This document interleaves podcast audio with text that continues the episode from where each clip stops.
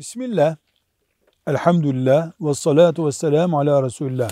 Kuş ya da güvercin beslenebilir mi sorusuna cevap olarak diyoruz ki beslenen hayvanın hakkı korunabiliyorsa gıdası vesairesi ve bu hayvan evcil olup kafeste beslenebilir cinsten bir hayvansa o kuş besleme nedeniyle komşulara herhangi bir zarar verilmiyorsa ve insani, dini görevleri o kuş besleme nedeniyle aksatılmıyorsa, sağlık açısından olumsuz bir sonuç getirmiyorsa, kuş, güvercin ve benzeri hayvanlar beslenebilir.